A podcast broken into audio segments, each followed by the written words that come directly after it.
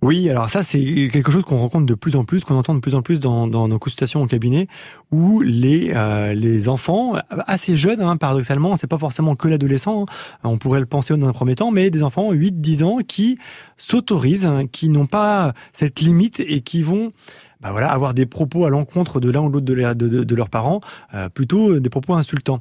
Donc c'est quelque chose dont il faut prendre compte aujourd'hui parce que c'est pas c'est pas à la marge déjà si on peut rassurer notre auditeur, cette notion-là, c'est pas à la marge.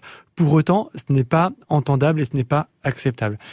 Ce qui fait aujourd'hui que nos enfants s'autorisent un peu plus, c'est que les adultes aujourd'hui, les parents d'aujourd'hui, ne mettent pas forcément les mêmes limites euh, à leurs enfants que nos parents ou nos grands-parents pouvaient le faire.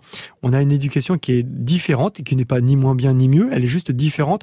Mais ce curseur de limites dans les rapports qu'on a les uns avec les autres, ils sont pas du tout les mêmes. L'interdit n'est pas le même. Euh, ce qu'on accepte de notre enfant n'est pas pas le même niveau non plus.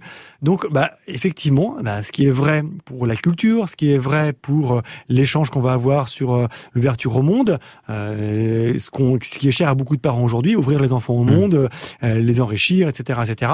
Bah, malheureusement, c'est aussi vrai pour les côtés négatifs, c'est-à-dire que l'enfant qui va avoir une assurance, qui va avoir un peu plus de compétences intellectuelles, qui va être à l'aise avec ses outils euh, personnels, eh bien, il va aussi un peu plus être à l'aise avec l'idée de se confronter à ses parents. Et eh bien, il va utiliser les insultes. Hein, oui. Et le parent, comment il fait pour réagir alors? Alors, comment il fait le parent? Eh bien, déjà, euh, bien nommer l'interdit, c'est-à-dire que euh, c'est inacceptable. Euh, déjà parce qu'il y a une notion de respect, parce que euh, déjà, si si on parle d'insultes, c'est-à-dire que derrière, il y a forcément un mot qui n'est pas adapté. Donc, euh, mmh. voilà, c'est comme le merci, le bonjour, hein, les gros mots liés aux insultes, c'est inacceptable.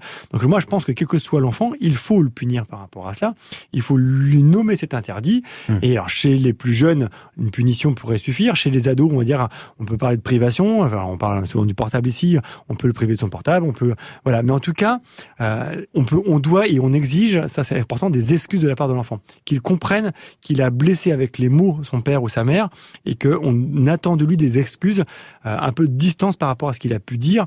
Et puis surtout une prise de conscience qu'il a le droit d'être en colère, mais il n'a pas le droit d'insulter et encore moins ses parents.